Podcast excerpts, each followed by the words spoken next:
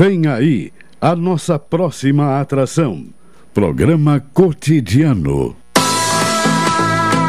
Entrevista, reportagem nos bairros, prestação de serviço, previsão do tempo, informações do trânsito, notícias de Pelotas e da região.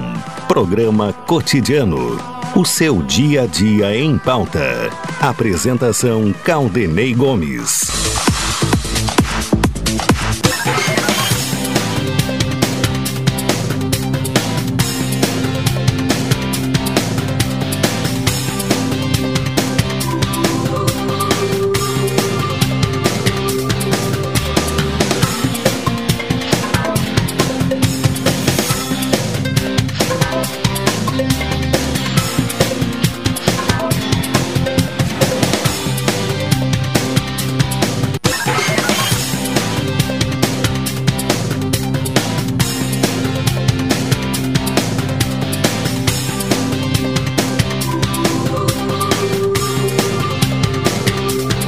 Boa tarde, ouvintes. Está começando mais uma edição do programa cotidiano aqui na Pelotense. Nesta sexta-feira, feriado religioso, Sexta-feira Santa, dia 15 de abril de 2022. Uma sexta-feira de céu nublado, temperatura baixa, né? Embora seja 21 graus, mas a sensação que se tem é de uma temperatura inferior aos 21 graus, que está apontando aqui nos dados do Laboratório de Agrometeorologia da Embrapa. 69% é a umidade relativa do ar. Até vamos atualizar aqui para ver se... exatamente, está marcando 21 graus. Daqui a pouco vamos ter mais informações sobre o tempo, né? Neste... feriado e também projetando aí o final de semana. O Elivelton Santos me acompanha na parte técnica, o Tony Alves está na central de gravações, a produção deste programa é de Carol Quincoses, direção executiva da Rádio Pelotense de Luciana Marcos, direção geral de Paulo Luiz Goss. Falamos em nome de Saúde do Povo. Se você é dos Correios, da CE e da Associação de Funcionários da CTMR, adquira um plano melhor idade, com 70% off. Atendimento em todas as especialidades médicas, exames, eletro e check-up gratuitos, pronto atendimento e internação no Hospital da Santa Casa, com tabela de desconto. Ligue agora para o Saúde do Povo, 33 25 0800 ou 33 25 0303, Saúde do Povo. Eu tenho e você tem. NET HDTV Conal, ligue 21 23 46 23 ou vá na loja na rua 15 de novembro 657 e assine já, consulte condições de aquisição. Os melhores produtos e as melhores ofertas. No Guanabara é sempre bom de comprar. Expresso Embaixador, aproximando as pessoas de verdade. Café 35 Off Store, na Avenida República do Líbano, 286, em Pelotas, telefone 30 28 35 35.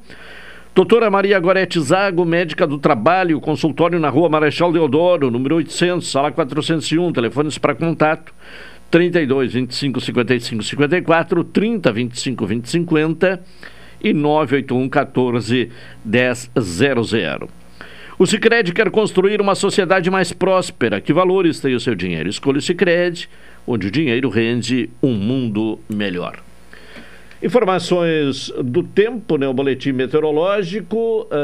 Hoje, sexta-feira, céu nublado, com períodos de parcialmente nublado. A temperatura máxima, neste momento, 21 graus, né? Ventos de sudoeste, sudeste, fracos a moderados.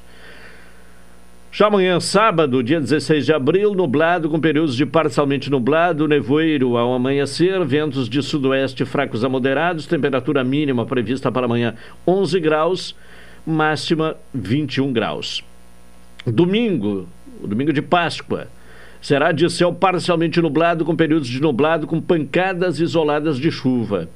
Ventos de nordeste fracos a moderados, temperatura mínima 13 graus e a máxima com elevação, 14 graus no domingo. Informações do Centro de Pesquisas e previsões meteorológicas da Universidade Federal de Pelotas para este final de semana.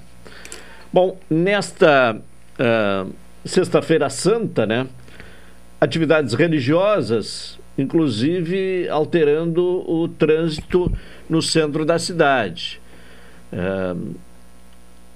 A programação ao ar livre, ela está prevista para dois locais, né, no centro da cidade. Na paróquia Nossa Senhora da Luz e na Catedral Metropolitana São Francisco de Paula. Para garantir a tranquilidade, né, e também acompanhar as manifestações, né, e dar as condições necessárias, inclusive alterando o trânsito, os agentes de trânsito estarão nestes locais, é o que informa a Prefeitura.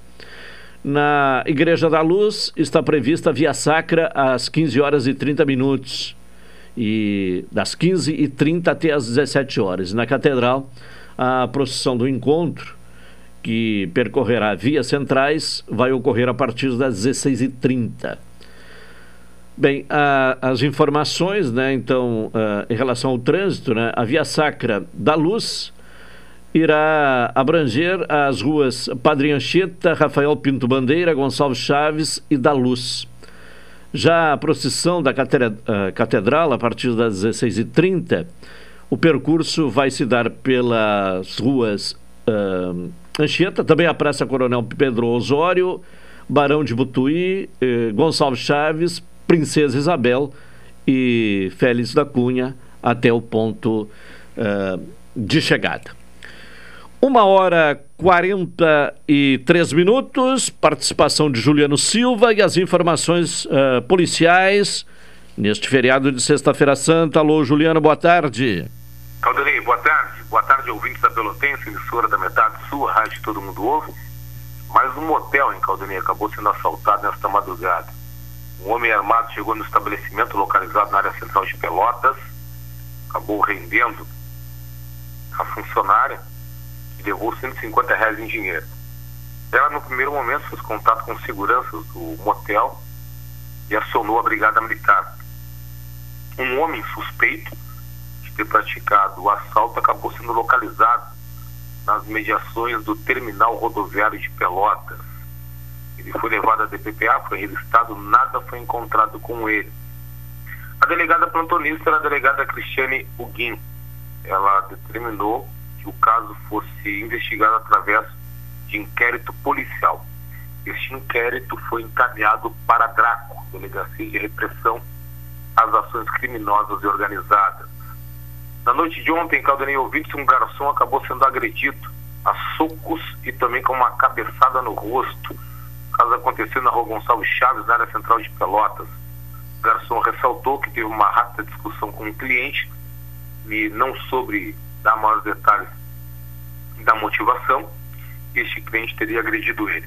Quer representar criminalmente contra esse referido cliente. O local possui câmeras de vídeo monitoramento. A Polícia Civil segue com as investigações sobre o caso. Caldenei e ouvintes. Tá certo, Juliano Silva, com as informações policiais neste feriado de Sexta-feira Santa. Bom, o rompimento de um cabo de fibra óptica está limitando o trabalho da equipe da Prefeitura, que realiza as solicitações de cadastro único. O cabo é o responsável por levar a internet à sede da Secretaria de Assistência Social, que fica na rua Marechal Deodoro, número 404. Com isso, atualizações ou novos pedidos de cadastro único não poderão ser feitos no local pelo menos até segunda-feira, dia 18, quando está previsto que a empresa contratada faça o conserto. A expectativa é que o serviço seja retomado na terça-feira, dia 19. Os cadastros continuam sendo feitos nos Centros de Referência de Assistência Social, CRAS, onde a internet está funcionando normalmente. Então, quem tiver a necessidade de atualizar cadastro ou solicitar cadastro no cadastro único para acessar algum benefício, né, não deve procurar a Secretaria de Assistência Social, e sim os CRAS. lá no prédio da Secretaria de Assistência Social. Esse trabalho só será realizado a partir de terça-feira. São 12h46, intervalo, retornaremos na sequência.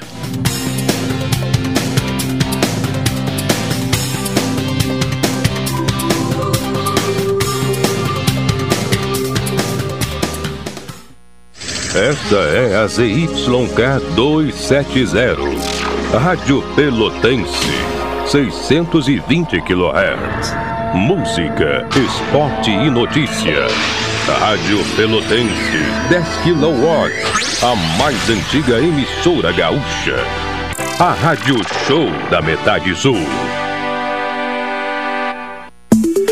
Acompanhe de segunda a sexta, direto de Brasília, Cidadania e Sociedade. Uma abordagem dos principais assuntos do dia, no comentário de Hilton Lozada, às 12h50, no programa Cotidiano. Na hora do imposto de renda, o Sicredi coopera com você. Conte com a nossa parceria para deixar tudo mais prático e fácil. Acesse o informe de rendimentos através dos nossos canais, receba a restituição direto na poupança Sicredi e antecipe a restituição para realizar seus objetivos quando quiser. Saiba mais em sicredi.com.br/IRPF e aproveite. Sicredi, gente que coopera, cresce.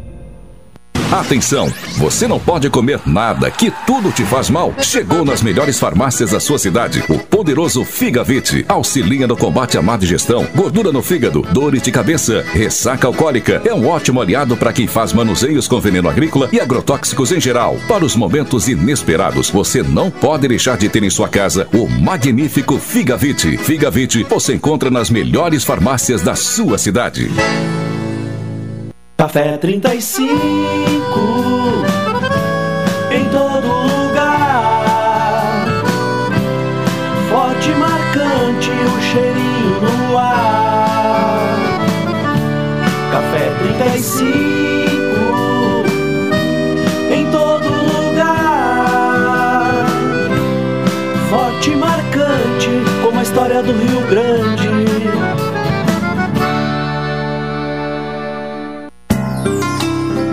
Doutora Maria Gorete, médica do trabalho, realiza exames de admissão, demissão, mudança de função, retorno ao trabalho e laudo PCMSO, Programa de Controle Médico de Saúde Ocupacional.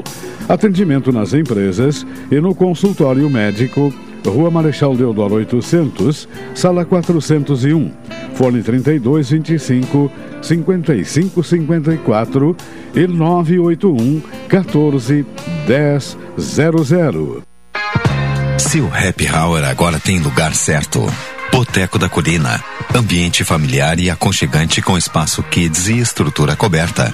Além de um delicioso churrasquinho, petiscos e bebida gelada, o Boteco da Colina tem sempre uma boa música ao vivo. Boteco da Colina, de quinta a sábado das 19 horas à meia-noite. Marcílio Dias 3131, anexo ao Pier 128. Esperamos por você com todos os protocolos de saúde. Oi, sou o Adalim e estou aproveitando o que a vida tem de melhor, pois adquiri o Plano Saúde do Povo Aposentado. Sabe por quê? São mais de 10 anos de mercado, selo de qualidade ISO 9001, mais de 10 mil profissionais no Rio Grande do Sul, consultas e exames totalmente gratuitos, centros clínicos, pronto atendimentos, laboratórios e hospitais, internação em apartamento privativo no Hospital da Santa Casa de Pelotas, com tabelas de descontos. Vários tipos de planos a partir de R$ 129,90, sem carência, limite de idade ou exclusões. Preço super reduzido para clientes UFPEL, IFSUL, Correio, CE, Associação da CTMR, sindicatos, associações e empresas em geral. Ligue já 33 25 0800 ou 33 25 0303. Saúde do Povo, sempre inovando para que você se sinta único em nossos planos. Santa Nota tecla 777. Antigo Super da Lunatel. Saúde do Povo. Eu tenho. E você tem? Acesse agora www.sdpworld.com.br. Programa Cotidiano. O seu dia a dia em pauta. Apresentação Caldenei Gomes. 12 horas e 51 minutos, é o programa cotidiano, os melhores produtos e as melhores ofertas. No Guanabara é sempre bom de comprar. Expresso Embaixador, aproximando as pessoas de verdade. E Café 35 Coffee Store, na Avenida República do Líbano, 286 em Pelotas, telefone 3028-3535. Vem aí o comentário de Hilton Lozada. Direto de Brasília, Cidadania e Sociedade. Uma abordagem dos principais assuntos do dia, no comentário de Hilton Lozada. Alô, Hilton Lozada, boa tarde. Boa tarde, Caldenei, boa tarde, ouvintes da Pelotense. Bom, hoje, neste feriado de Sexta-feira Santa, o que iremos destacar aí de Brasília? Bom, Caldenei, vamos retomar alguns temas, procurando manter uma certa leveza em função do feriado. Então, ontem nós falamos aqui sobre o reajuste anunciado pelo governo federal no percentual de 5% de forma linear a ser pago no mês de julho aos servidores públicos federais. Lembremos que o presidente da República sempre fez um discurso de valorização das forças de segurança pública, comprometendo com reajustes que fizessem pelo menos frente à inflação e ainda com a valorização das carreiras. Os 5% anunciados neste momento, eles significam na prática um balde de água fria nos processos reivindicatórios e também nas expectativas que Bolsonaro criou junto às polícias. A nota da Associação Nacional dos Delegados da Polícia Federal, publicada ontem, deu o tom de insatisfação da corporação. E a nota, antes de mais nada, deixou claro que a corporação não se opõe à concessão de reajustes aos demais servidores.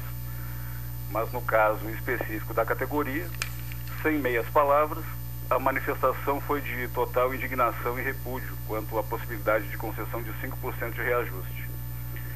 Em passado recente, é bom lembrar, Bolsonaro havia falado que um reajuste exclusivo destinado às forças de segurança seria possível, bem como sobre a reestruturação das carreiras da segurança pública. Então, a Associação Nacional dos Delegados de Polícia Federal disse na nota publicada ontem que, caso se concretize esse reajuste, e aqui eu me permito transcrever o que foi dito por eles, abrindo aspas, diz a nota: haverá uma quebra desleal do compromisso que será sentida ainda mais depois das diversas perdas sofridas pelos policiais federais durante este governo, que sempre teve entre suas bandeiras a segurança pública. Fecha aspas. E eles continuam, a nota ela é bastante longa, né? E diz ainda a nota da Associação Nacional dos Delegados da Polícia Federal. Abre aspas novamente. Até o presente momento, não houve nenhuma ação concreta de respeito ao policial federal que arrisca sua vida no cumprimento do dever e não tem nem mesmo assegurada a pensão integral por morte aos seus familiares, além de ter tido uma redução salarial considerável com o aumento de sua contribuição previdenciária. Fecha aspas. E por fim encerram a nota dizendo de maneira curta e grossa que os delegados federais não aceitarão calados esse desrespeito. Então, ouvintes da Pelotense, esse é o clima em Brasília após o anúncio do reajuste feito pelo governo federal. Não esqueçamos que os auditores, os servidores do Banco Central e outras categorias, elas já estão trabalhando com paralisações e advertências pontuais. Até agora, a direção do Banco Central, por exemplo, ainda não conversou com servidores sobre o tema. Então, espera-se que nos próximos dias os movimentos reivindicatórios ganhem impulso, haja vista que existia uma expectativa muito grande por parte de algumas categorias em relação aos reajustes salariais, ou, no mínimo, por reposições salariais mais significativas. E um outro tema que teve repercussão nas últimas 24 horas, que as coisas aqui são atualizadas hora a hora, como nós já dissemos aqui em mais de uma oportunidade, foi a questão da informação sobre quantas vezes os pastores Gilmar Santos e Arilton Moura entraram no Palácio do Planalto. O Gabinete de Segurança Institucional havia inicialmente informado que não poderia fornecer os dados em função de que a possível publicização da informação poderia comprometer a segurança do presidente da República. Evidentemente que essa resposta não satisfez a quem fez a solicitação e que essas pessoas, veículos de comunicação, poderiam, no limite, apresentar recurso à Controladoria Geral da União. Então, com a repercussão negativa e aumentando a cada hora, tanto nos veículos tradicionais de comunicação quanto nas redes sociais, essa informação veio. Em Brasília, pouca coisa resiste a algumas horas de intenso noticiário. Então, as informações foram prestadas. A informação é de que um dos pastores entrou 35 vezes no Palácio Planalto e o outro entrou 10 vezes. E já se sabe também com quais ministros eles falaram e por quais setores circularam. Então, prestados esses esclarecimentos, nós perguntamos por que não informaram logo da primeira vez que foram solicitados através da Lei de Acesso à Informação. Deixou de existir a questão envolvendo a segurança do senhor presidente da República? Por qual motivo foi negada a resposta inicialmente? Bem, sabemos que a cada vez que se toca na questão, a coisa piora. Então, as manifestações do diretor do Fundo Nacional de Educação na Comissão de Educação do Senado Federal, que nós já tratamos aqui por 2 ou 3 oportunidades, elas trouxeram alguns elementos. As manifestações do mesmo diretor, porém na Controladoria Geral da União, trouxeram outros elementos. Então, a provável guerra de CPIs, uma para investigar possível cometimento de crimes como corrupção ativa e passiva, advocacia administrativa, usurpação da função pública e crime de responsabilidade, e outra para investigar os motivos que levaram a o não encerramento de obras em gestões anteriores, né? Então, são exemplos claros de que o jogo político ele está sendo jogado de forma bastante profissional. E o tempo está passando. A janela partidária se fechou, as filiações ocorreram e no final de maio se encerra o prazo para a criação das federações. E o jogo vai ficar mais difícil a cada dia. A cena política ela continuará movimentada e as manifestações judiciais elas virão com maior frequência. Cabe destacar também que o Tribunal Superior Eleitoral tem feito convites a diversos organismos internacionais para que eles funcionem como observadores das eleições de 2022.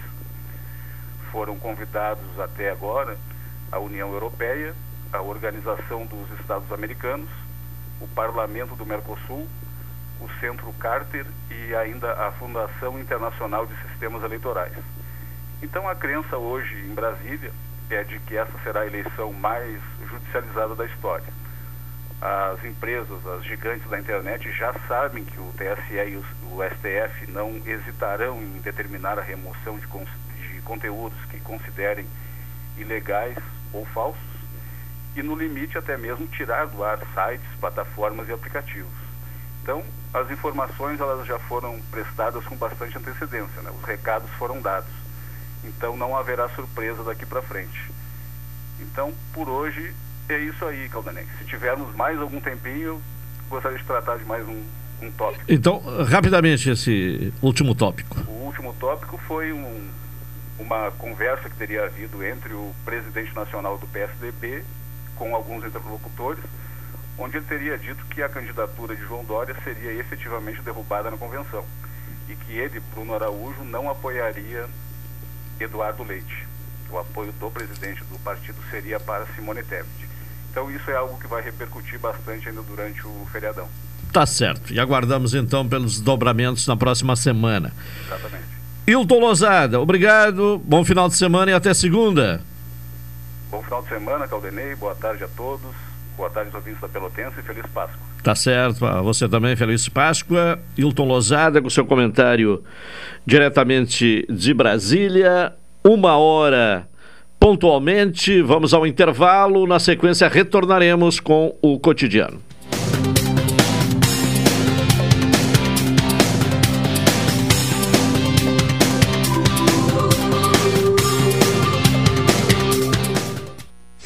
Esta é a ZYK 270, Rádio Pelotense, 620 kHz.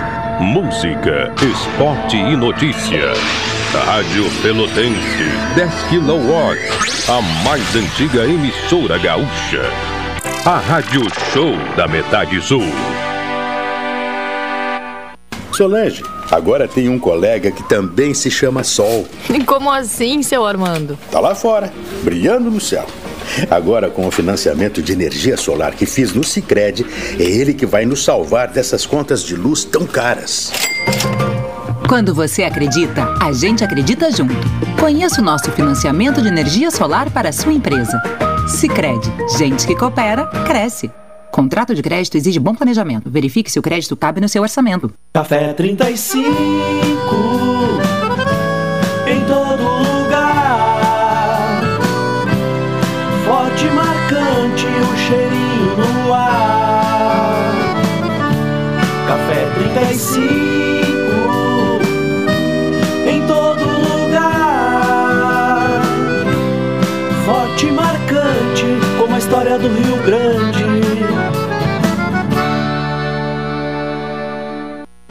Expresso Embaixador. Novos horários de ônibus para Pelotas, Rio Grande, Porto Alegre e Piratini. Informações no Instagram @ExpressoEmbaixador ou no site www.expressoembaixador.com.br. Durante a pandemia, o serviço de bordo cortesia está suspenso para a segurança dos passageiros. O transporte de pessoas com necessidades especiais com passe livre valerá na modalidade direto. Os horários estão sujeitos a alterações e o tempo de duração de viagem está sujeito às condições da estrada. Expresso Embaixador. O futuro é hoje. Oi, sou o Adalim e estou aproveitando o que a vida tem de melhor, pois adquiri o Plano Saúde do Povo aposentado. Sabe por quê? São mais de 10 anos de mercado, selo de qualidade ISO 9001, mais de 10 mil profissionais no Rio Grande do Sul, consultas e exames totalmente gratuitos, centros clínicos, pronto atendimentos, laboratórios e hospitais, internação em apartamento privativo no Hospital da Santa Casa de Pelotas, com tabelas de descontos. Vários tipos de planos a partir de R$ 129,90, sem carência, limite de idade ou exclusões. Preço super reduzido para clientes UFPEL, IFSUL, Correio, CE, Associação da CTMR, sindicatos, associações e empresas em geral. Ligue já 33 25 0800 ou 33 25 03 03. Saúde do Povo, sempre inovando para que você se sinta único em nossos planos. Santa Tecla 777, antigo super da Lunatel. Saúde do Povo, eu tenho e você tem. Acesse agora www.sdpworld.com.br. Programa Cotidiano. O seu dia a dia em pauta. Apresentação Caldenei Gomes.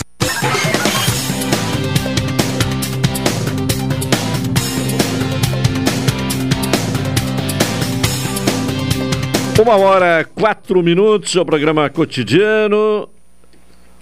Nesta sexta-feira, no oferecimento de Saúde do Povo, se você dos Correios, da CE e da Associação de Funcionários da CTMR, adquira um plano, o plano melhor idade, com 70% off. Atendimento em todas as especialidades médicas, exames, eletro e check-up gratuitos. Pronto atendimento e internação no Hospital da Santa Casa, com tabela de desconto. Liga agora para a Saúde do Povo, 33 25 0800 ou 33 25 0303. Saúde do Povo, eu tenho e você tem.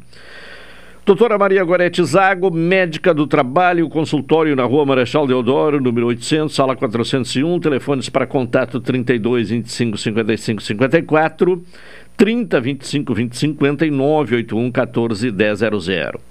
O Sicredi quer construir uma sociedade mais próspera. Que valores tem o seu dinheiro? Escolha o Sicredi, onde o dinheiro rende um mundo melhor. Bem, houve adiamento, né, a prorrogação por mais 30 dias do prazo para entrega do imposto de renda pessoa física. Ao mesmo tempo, né, isso concede uma condição melhor de um trabalho de conscientização junto aos contribuintes para destinar parte do imposto devido ao fundo do Conselho Municipal do Idoso. Para falar sobre este tema e outros, né, relacionados às atividades do Conselho, estamos contando com a presença no programa de hoje de Lélio Falcão, que preside o Conselho Municipal do Idoso. Lélio Falcão, obrigado pela presença, por se dispor a comparecer ao nosso programa neste feriado. Muito obrigado e uma boa tarde. Muito obrigado, Caldenei. É uma satisfação, mais uma vez, estarmos, e agora presente aqui, porque das últimas vezes nós participamos do seu programa pelo telefone né, com essa questão da pandemia, mas a Rádio Pelotense é uma rádio muito querida desde o tempo que ela ficava em cima ali na Andrade Neves, do cinema que a gente gostava de ir. Nem me lembro mais o nome, faz tanto tempo que eu não ia lá, né, tia? Sim, exato. O Cine Pelotense. Né? Cine Pelotense. Então, agora, já há algum tempo, né, desde 2014, num novo endereço a Pelotense. E que bom que nós temos aqui uma rádio regional, eu inclusive passei, agradeço muito o convite, repassei para redes municipais e regionais, né? A Mara, que representa ali o COGEMAS, que são todos secretários da Zona Sul e outros, estão informados dessa nossa participação no teu programa, né? Porque entendemos da importância de tornar cada vez mais conhecido esta possibilidade que as pessoas têm de, em vez de mandar o dinheiro para Brasília, e deixar o dinheiro aqui na nossa região, né, fazendo o bem para idosos e para crianças, porque hoje também é possível fazer destinação para o fundo da criança, né? O percentual é de quanto?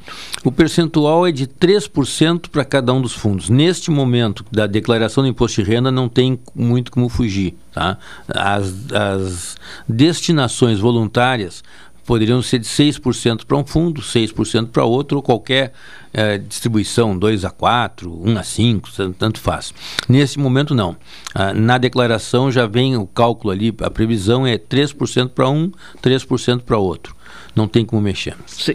E tem uma ideia se está repercutindo bem, né, nas declarações já realizadas ou não? Ou só lá no final é que vai ser possível ter uma ideia da arrecadação? A arrecadação só é possível até 2-3 meses depois de encerrar, que a Receita Federal nos informa, tá?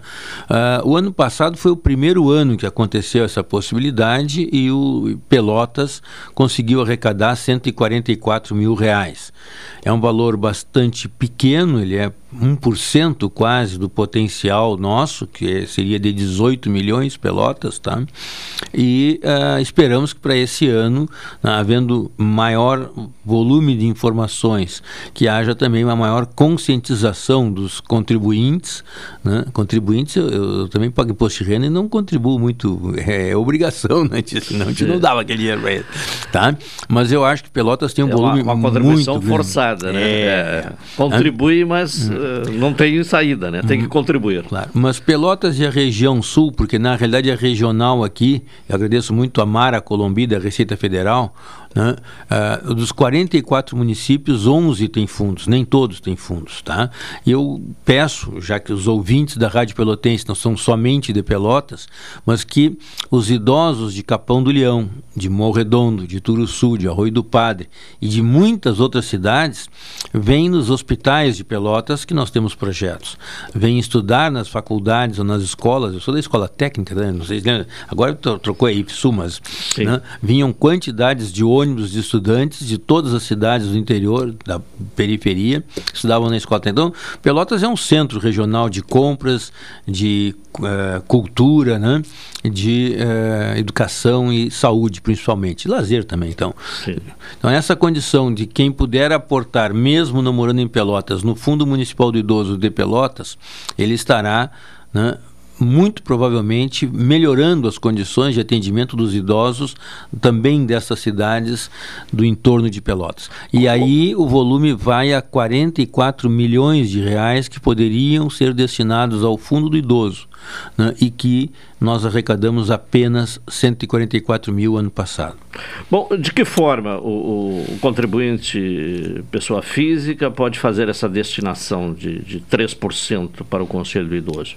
E no momento da declaração já tem essa possibilidade. Neste momento, ao chegar ao final da declaração do modelo completo, né, ele pode optar ali, tem o link, tem a calculadora, a Receita Federal dá tudo prontinho, é só a pessoa dizer, quero colocar no Fundo Idoso de Pelotas. Tem que ter cuidado, tá? Porque o fundo permite que faça a destinação para qualquer um dos municípios do Brasil. Não, nem todos têm, então uns 500 municípios do Brasil que tem, dos 5.500, tá?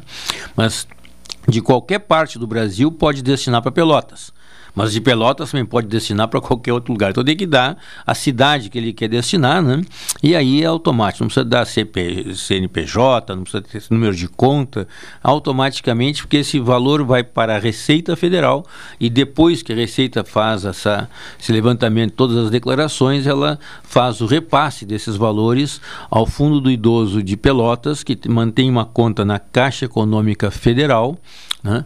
Quem gestiona o curso, né, é o Fundo Municipal do Idoso, são 14 integrantes, os conselheiros, mas quem assina o cheque é a Secretaria da Fazenda. Então, todo um cuidado, porque isso é dinheiro público, né? Dinheiro de imposto de renda, né? É uma lava-jato se bobear muito. Então, a gente, sim, tem que ter todo um cuidado muito grande com a aplicação dos recursos, os projetos têm que serem escolhidos e tal. E quem fizer as destinação nesse momento tem a certeza que ele está dentro da declaração, portanto, não tem nenhuma preocupação de malha fina, de não ser aceito, de ter qualquer coisa, porque ele está...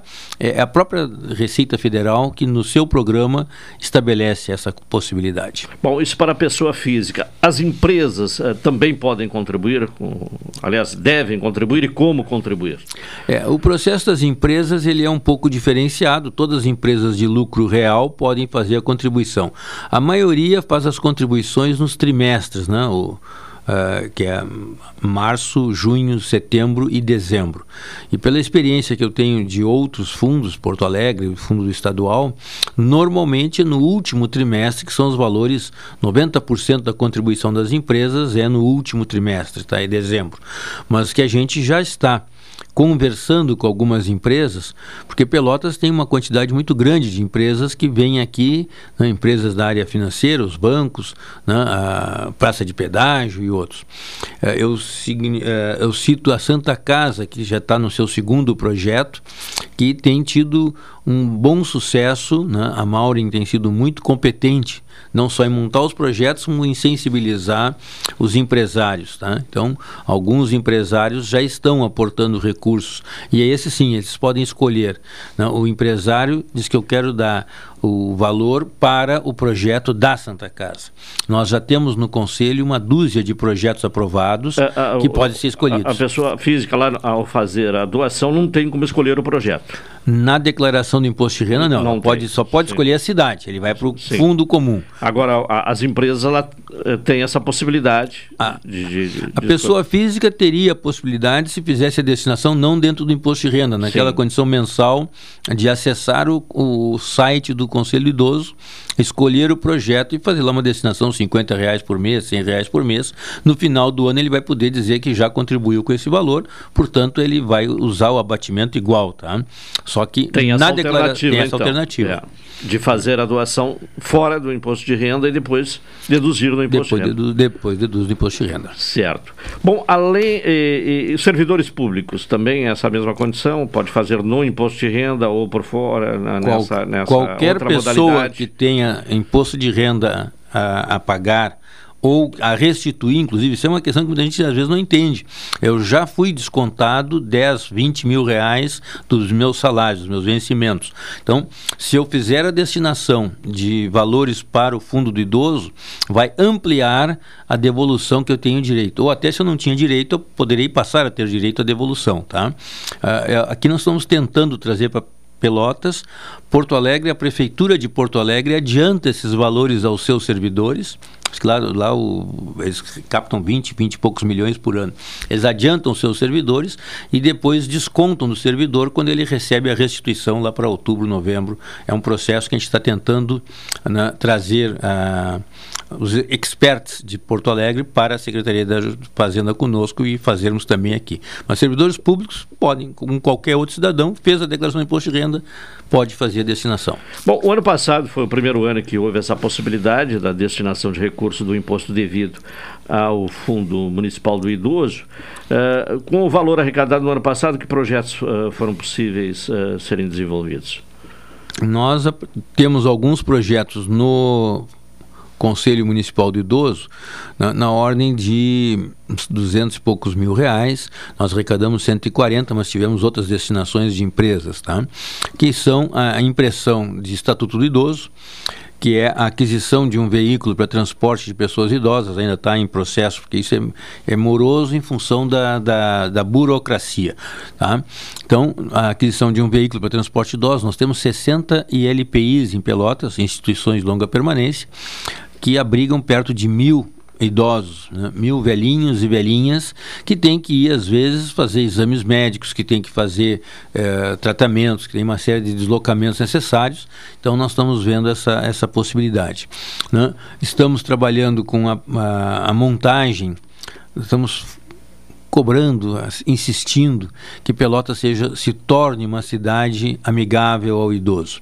Isso é um programa da OMS de 2007 e que depois o Brasil, através do Ministério da Cidadania, copiou em 2018, em que em 8 eixos diferenciados, a gente estaria melhorando as condições. Ele nunca vai ser, não é uma coisa assim, pintou, está pronto, não mexe mais. Não, ele é uma construção permanente na área de respeitar mais a pessoa idosa, garantir a mobilidade. E Pelotas com aquelas calçadas altas é difícil, né?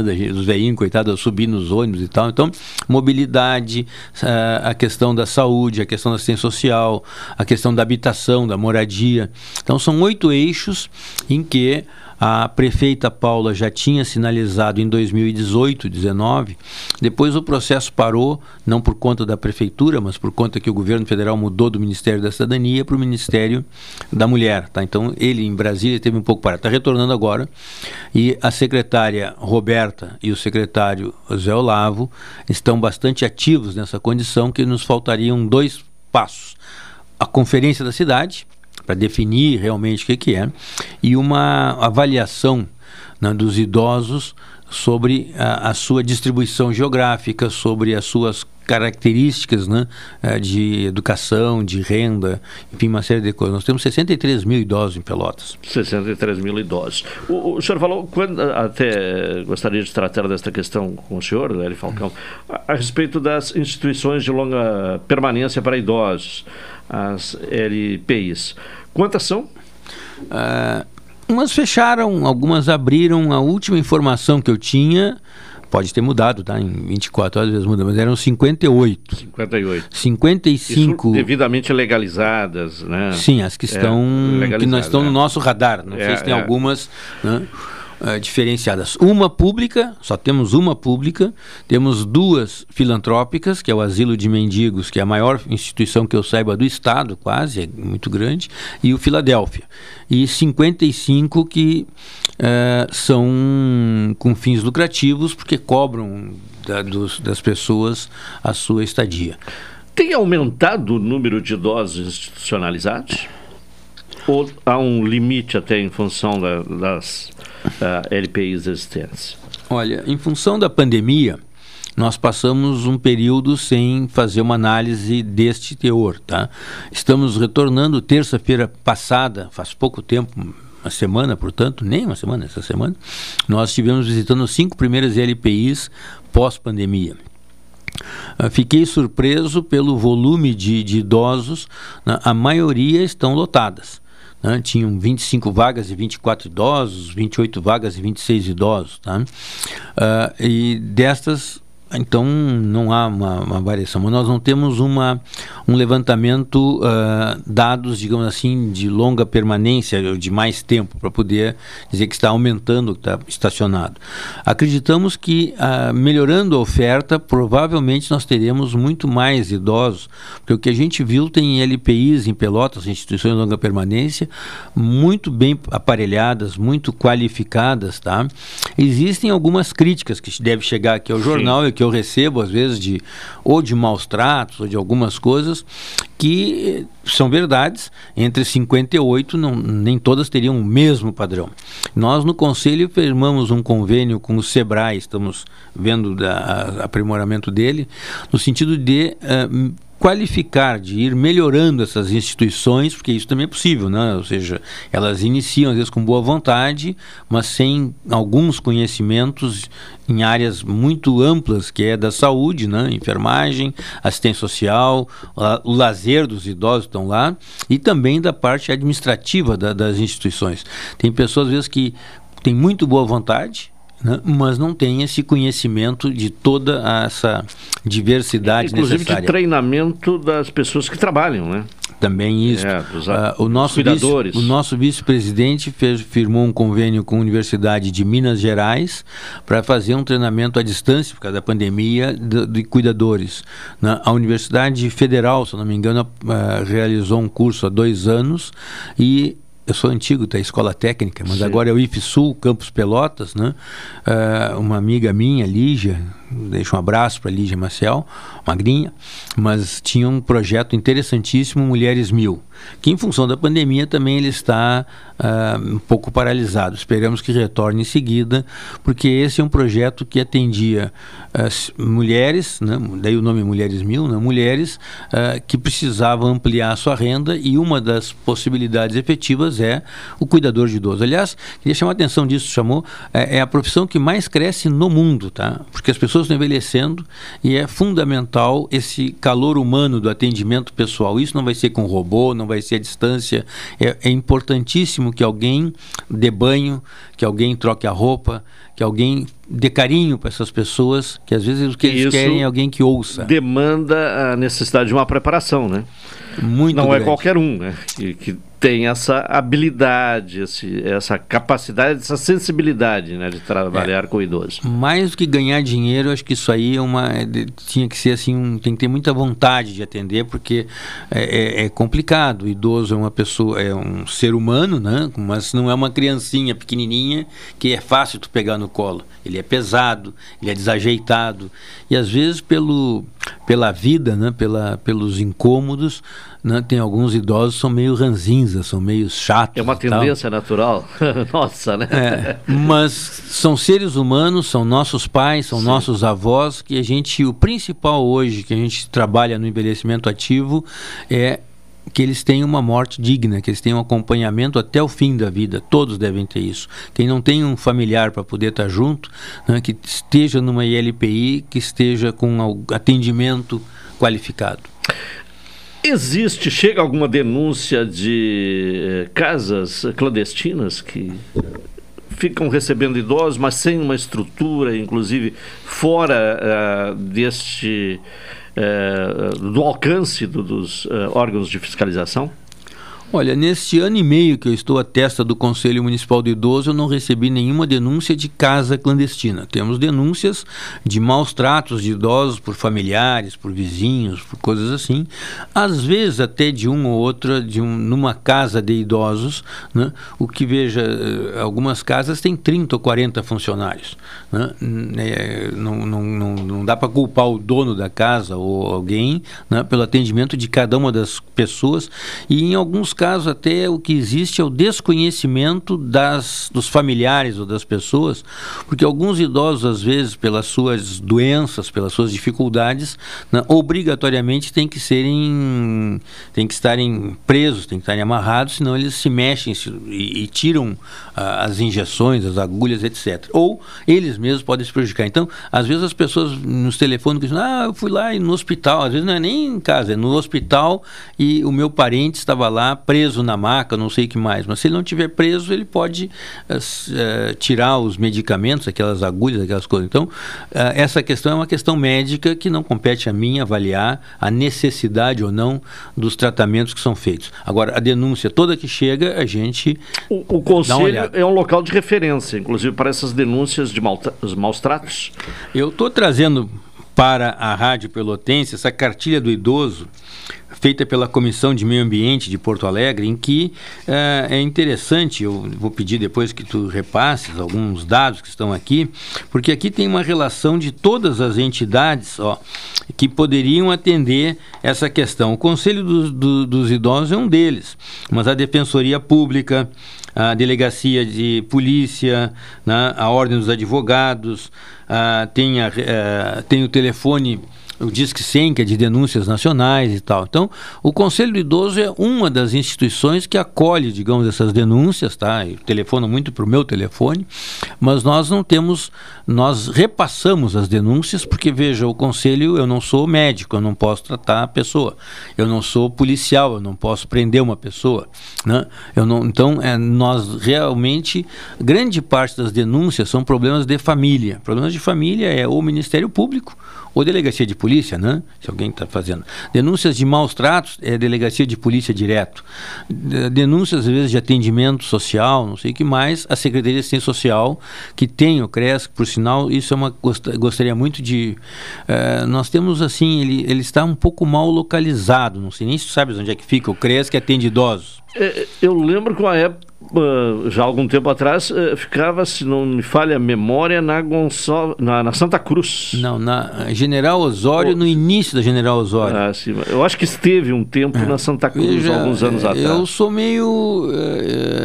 não sei, eu gostaria muito que fosse no centro de Pelotas. Fica um lugar, hoje no CREAS da Osório, que fica lá no fim da Osório, lá no início da Osório. Lá para o lado da Beneficência Portuguesa, para lá.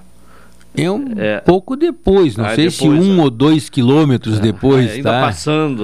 Não, é assim, lá no início, tô dizendo que é no início. Ele deve ser um pouquinho para cá de Rio Grande, tá? Um pouco, passa o Adeus, tem o São Gonçalo, sim, um pouco para cá do São Gonçalo.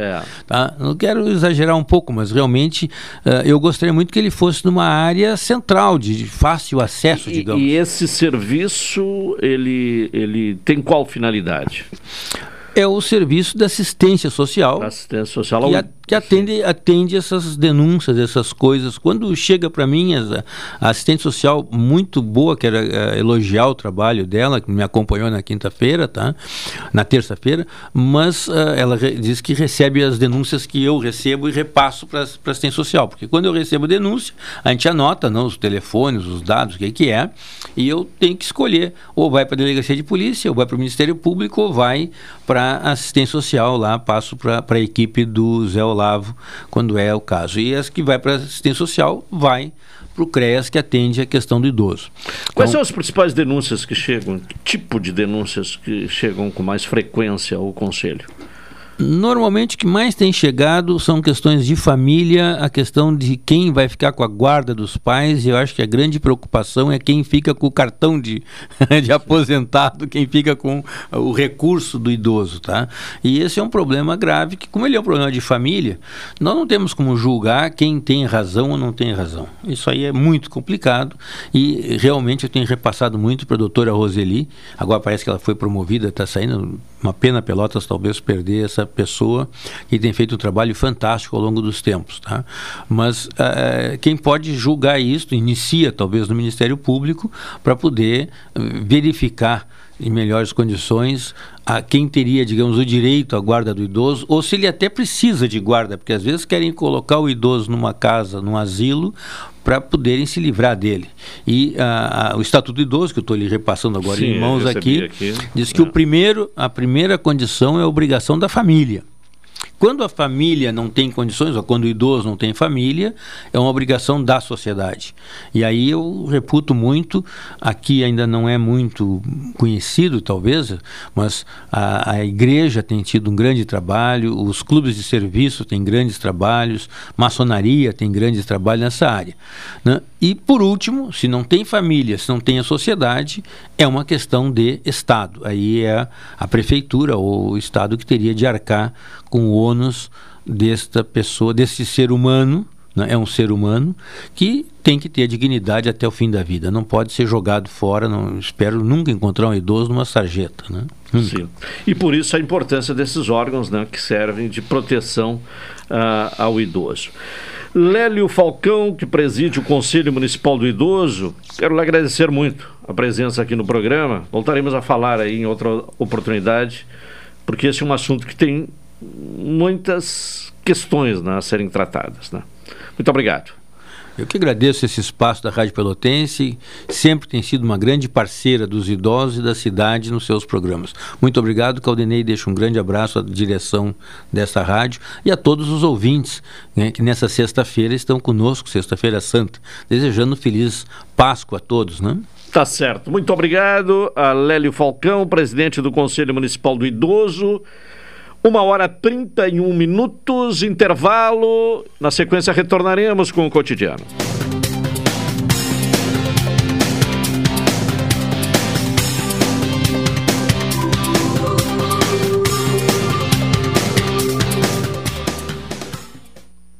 Esta é a ZYK270, Rádio Pelotense, 620 kHz. Música, esporte e notícia. Rádio Pelotense, 10 kW, a mais antiga emissora gaúcha. A Rádio Show da Metade Sul. O que você faz em 4 minutos? O que você faz em 4 meses? Até 4 de maio você confirma a presença nas eleições 2022. É fácil, de graça e sem sair de casa. Acesse o Título NET. Aqui você emite o seu título de eleitor, paga aquela multa, altera seu local de votação, inclui seu nome social e mais. A Justiça Eleitoral garante seu voto. Justiça Eleitoral. Há 90 anos pela democracia. Oi, sou o Adalim e estou aproveitando o que a vida tem de melhor, pois adquiri o Plano Saúde do Povo Aposentado. Sabe por quê? São mais de 10 anos de mercado, selo de qualidade ISO 9001, mais de 10 mil profissionais no Rio Grande do Sul, consultas e exames totalmente gratuitos, centros clínicos, pronto atendimentos, laboratórios e hospitais, internação em apartamento privativo no Hospital da Santa Casa de Pelotas, com tabelas de descontos. Vários tipos de planos, a partir de R$ 129,90, sem carência, limite de idade ou exclusões. Preço super reduzido para clientes UFPEL, IFSUL, Correio, CE, Associação da CTMR, sindicatos, associações e empresas em geral. Ligue já 33 25 0800 ou 33 25 0303. Saúde do Povo, sempre inovando para que você se sinta único em nossos planos. Santa Tecla 777, antigo super da Lunatel. Saúde do Povo, eu tenho e você tem. Acesse agora www.sdpworld.com.br. Muita gente acha que dinheiro é um assunto muito complicado, mas não é. Complicado é crescer sem entender a importância de poupar, investir e sonhar. Pensando nisso, o governo federal, por meio do Ministério da Educação, vai oferecer aos professores cursos gratuitos de ensino de educação financeira. Conheça os cursos em edufinanceira na escola.gov.br. Ministério da Educação, Governo Federal, Pátria Amada Brasil. Chegar a um destino mais seguro depende de todos nós. Por isso, a Expresso Embaixador tem um recado. Faça a sua parte e vacine-se assim que estiver disponível para você. Em breve, poderemos viajar com ainda mais tranquilidade. Enquanto isso, continue se cuidando, usando máscara e álcool em gel. E se precisar pegar a estrada, estamos preparados para levar você com segurança. Expresso Embaixador, aproximando as pessoas de verdade. Café 35, em todo lugar, forte, marcante, o cheirinho no ar. Café 35, em todo lugar,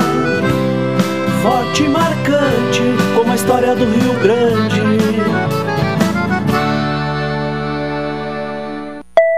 Atenção, senhores passageiros. Acaba de desembarcar em Pelotas a CCR Aeroportos. Agora você conta com toda a experiência de um dos maiores grupos de infraestrutura em mobilidade humana da América Latina para melhorar a sua viagem. Mais segurança, conforto e novas experiências para você. CCR Aeroportos. Vem decolar com a gente. Saiba mais em ccraeroportos.com.br. Educação é um direito de todas as crianças e adolescentes. O tipo de escola pode até mudar. A localização também. Pode ser uma escola perto de casa, pode ser próxima ao trabalho do pai, ao trabalho da mãe. O que não pode é ficar fora da escola.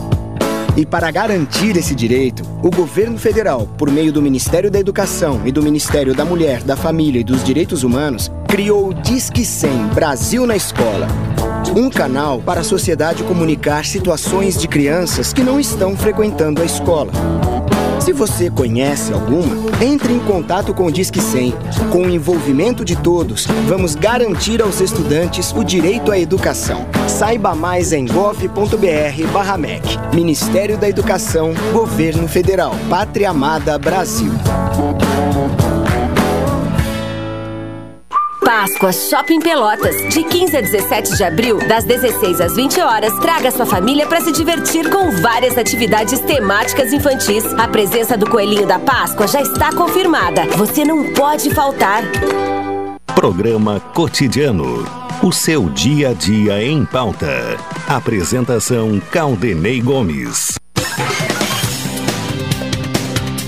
1h37, é o programa cotidiano, NET HDTV com Naulig, 21-23-46-23, ou vá na loja, na rua 15 de novembro, 657, e assine já, consulte condições de aquisição. Os melhores produtos e as melhores ofertas. No Guanabara é sempre bom de comprar. E Expresso Embaixador, aproximando as pessoas de verdade. Hoje, sexta-feira santa.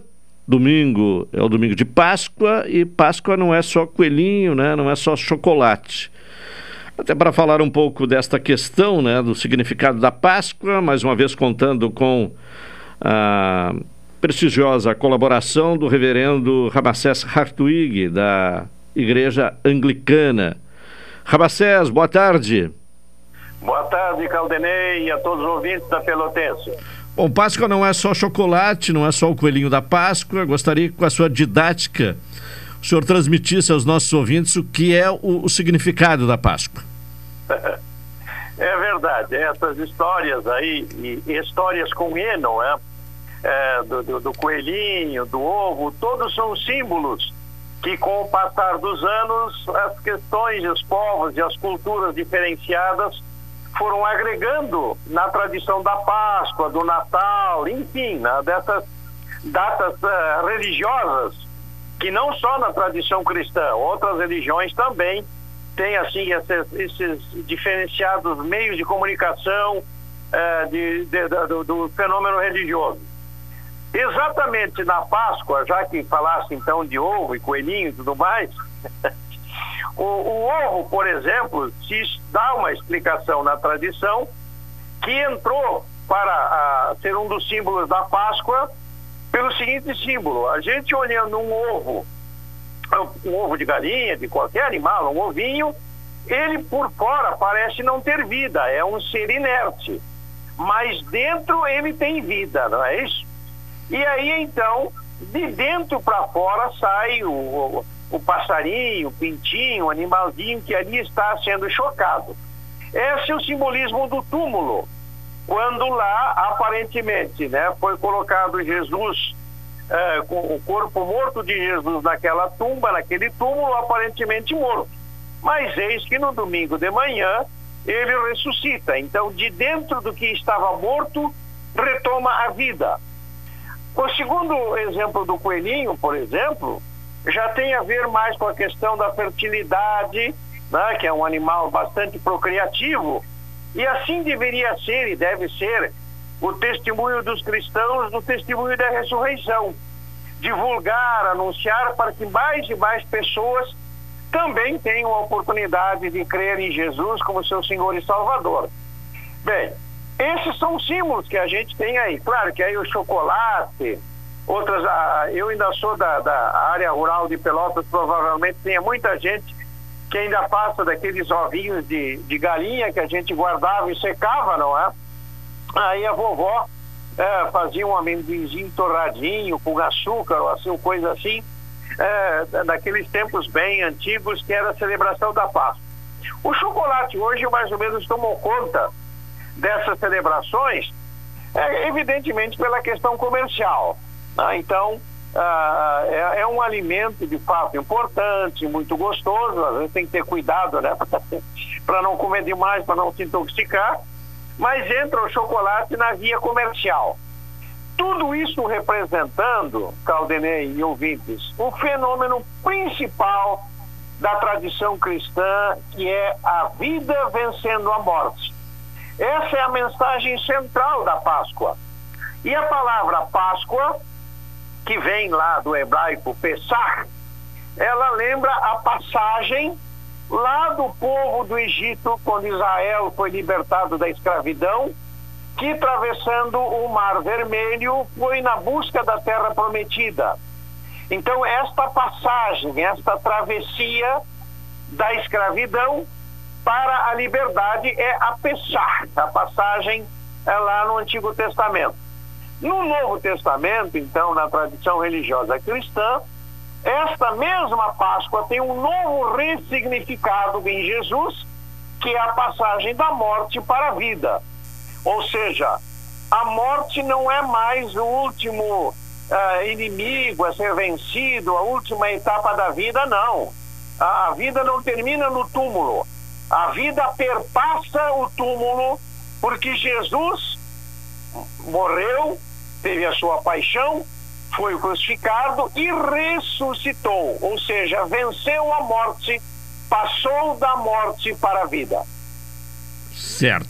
Bom, hoje, Sexta-feira Santa, até tem alguns, né, que acreditam ser um dia, né, com limites, até um dia que possa conter uma espécie de azar, alguma coisa não pode fazer hoje, outra também, toda essa questão assim de uma crendice.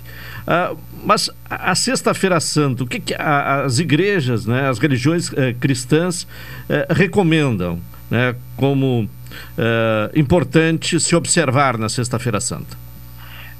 Eu disseste uma coisa interessante, porque eu também me lembro desde menino e pequeno, isso já 30, 40 anos atrás. Hoje não se tem assim tanto essas restrições, essas crendices, esse tanto respeito, né, que havia, né?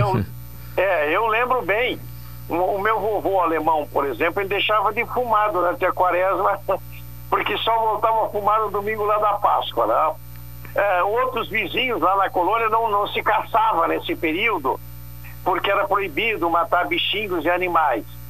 Sexta-feira Santa se faz jejum, ou as pessoas que costumam comer peixe, pelo fato de que a palavra peixe, ictus, em grego, tem as mesmas iniciais de Jesus Cristo, Salvador da humanidade. Então, essas crenças fazem parte das religiões como um todo também. Evidente que a intenção fundamental da Sexta-feira Santa, eu também não sou, quem puder fazer jejum que faça. Eu me lembro que a gente não podia assobiar, não podia cantar, enfim, várias proibições assim. Mas o fundamental era para se ter respeito e a memória, né, um momento de oração, de profundidade da espiritualidade, de imaginar, puxa vida, né, hoje o Salvador do mundo, meu Senhor e Salvador Jesus Cristo, morreu. Então é uma espécie de luto que as pessoas deveriam manter, tendo um gesto que fizesse, manifestasse de alguma maneira o respeito pela morte do Senhor na Sexta-feira Santa. Certo. Bom, ainda dentro dessa questão do simbolismo da Semana Santa, né, tem o Domingo de Ramos. O que representa, né, Ramos nessa manifestação que se vê dos fiéis, né, carregando inclusive ramos de plantas. O que, isso quer dizer? O Domingo de Ramos foi o domingo passado, que celebra a entrada triunfal de Jesus em Jerusalém. Jerusalém, na época de Jesus, a cidade fortificada, antiga, que tem mais de 5.000 anos, é mais ou menos do tamanho de, assim, 100 metros por 200, assim. Não é muito maior do que isso. E, então, dada a sua fortificação, que até hoje lá está, não é?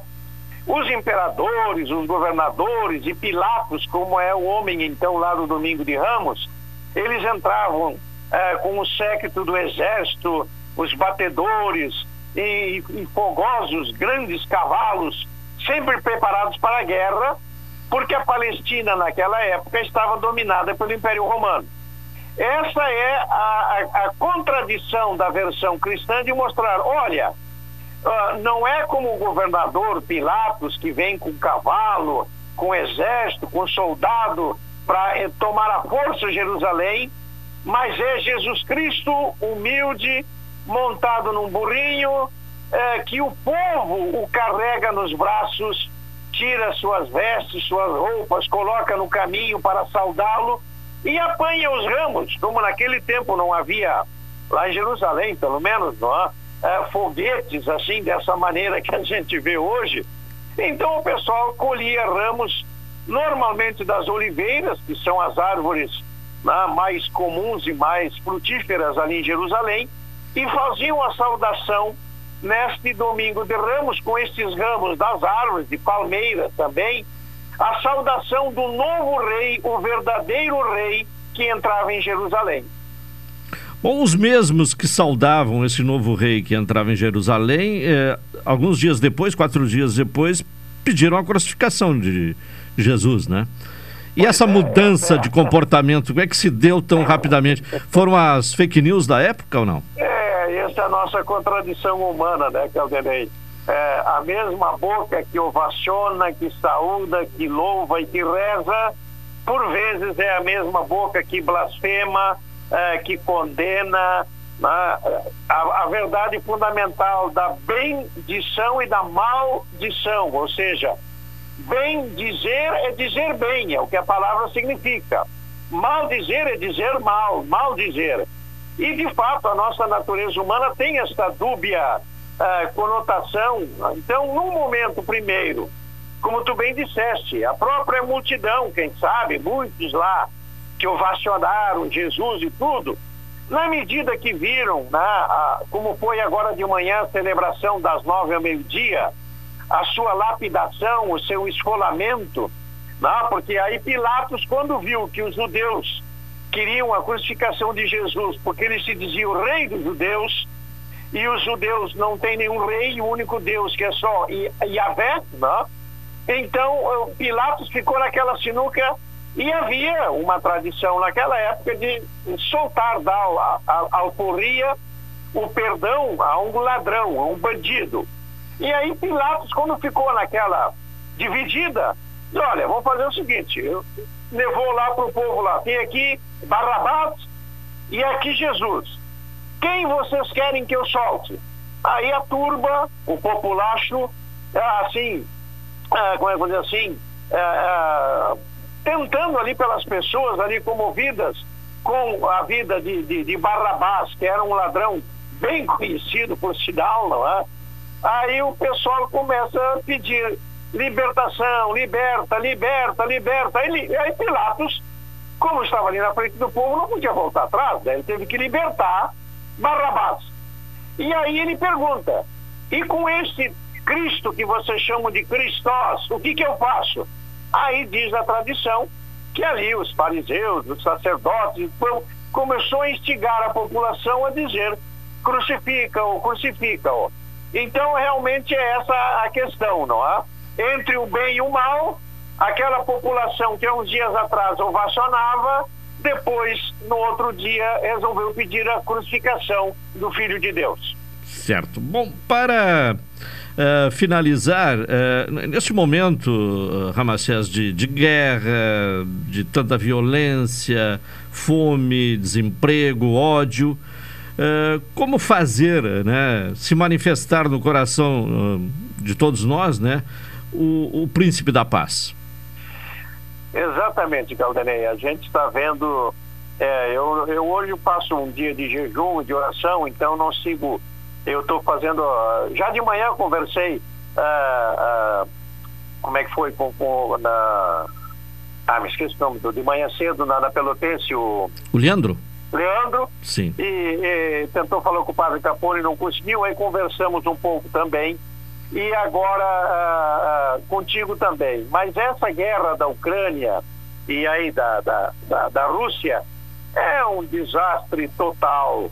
Eu percebo, como eles não vi hoje, mas parece que o Putin, né, está ficando cada vez mais violento com outros países ali, a Finlândia e outras grandes nações que fazem divisa com a Rússia, né, de fronteira de muitos quilômetros, que estão querendo pensar em dar apoio à Ucrânia, também entrar para a OTAN. O Putin está ameaçando colocar ali bombas, inclusive atômicas, né? Apesar de um navio de guerra que eles tiveram prejuízo lá, de que afundou, e está acusando, uns acusam os outros, como sempre. Então, infelizmente, eu percebo que essa estúpida guerra ainda pode piorar mais ainda e aumentar o tamanho de países envolvidos. Por isso, mais do que nunca, o príncipe da paz, a cultura da paz que nós temos dito, e em Jesus Cristo, que é o príncipe da paz. Não é com guerra, nem com truculência, nem com estupidez que a gente resolve os problemas.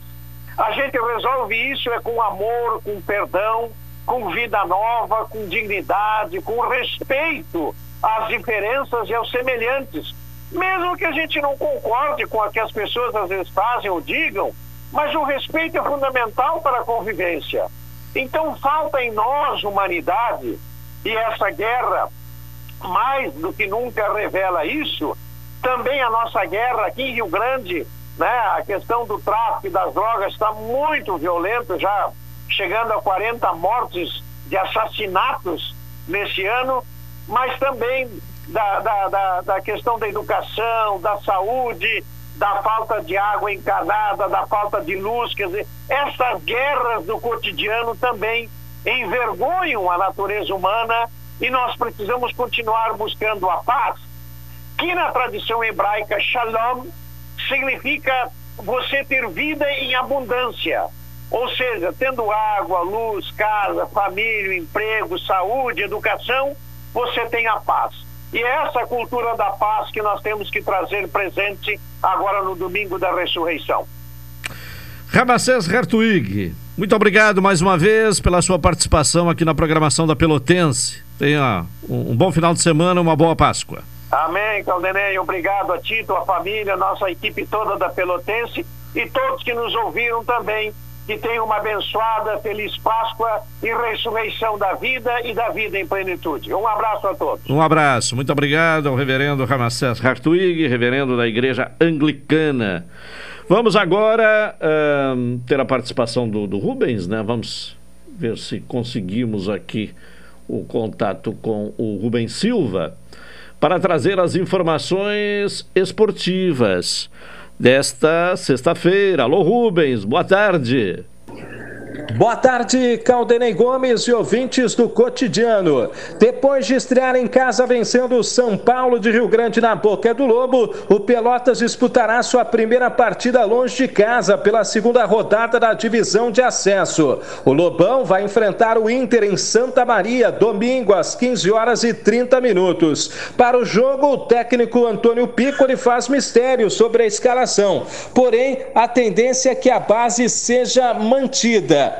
O atacante Jarro foi confirmado durante a semana e poderá fazer sua estreia contra o Inter. Porém, o Piccoli ainda não confirmou o atleta e, com isso, o jogador ficará à disposição do treinador.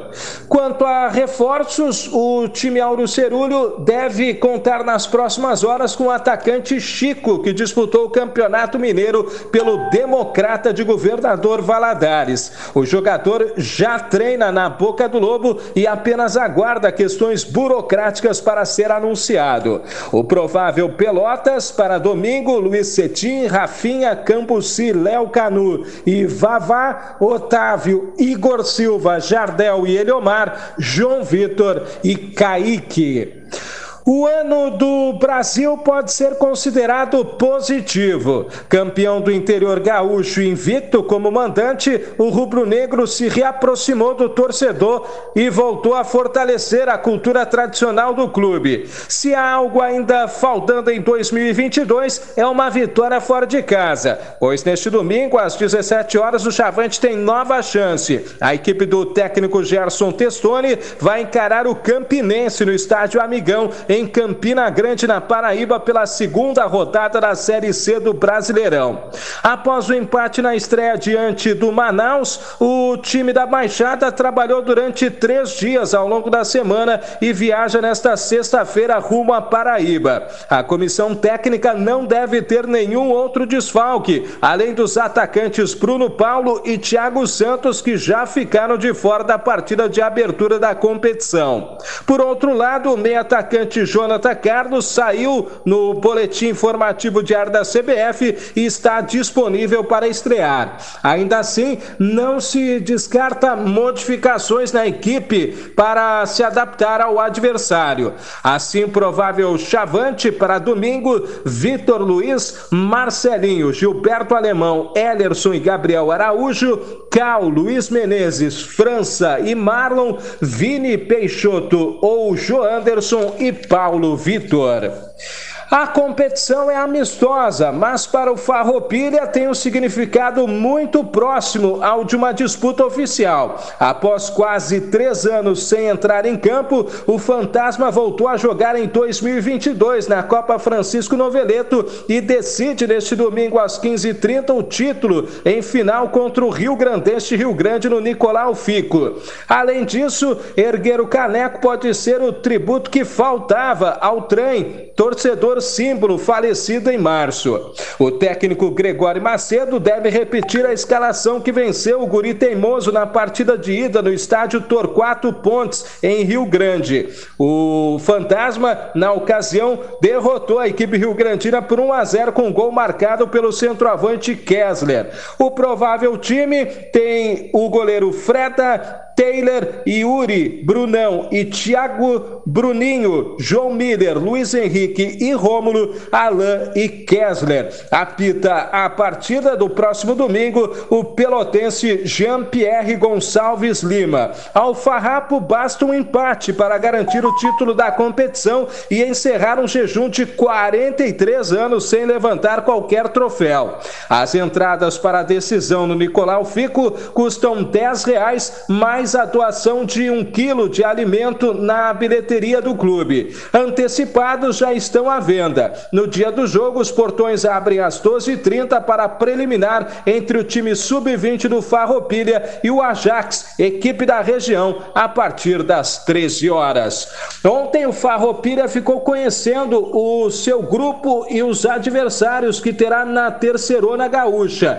Além da equipe pelotense, vão compor o grupo 4 o Riograndense Rio Grande e o Bagé. Os 2 melhores avançam às quartas de final depois de partidas em turno e retorno dentro da chave. Os 2 times que chegarem à decisão sobem para a segundona da próxima temporada. A data de início prevista é 26 de junho. Os outros grupos da Terceirona são o Atlético de Carazinho, Elite, Santo Ângelo e São Borja no 1, Garibaldi, Gramadense, Igrejinha e Marau no 2 e no grupo 3, Sapucaense, PRS, União Harmonia e Rio Pardense.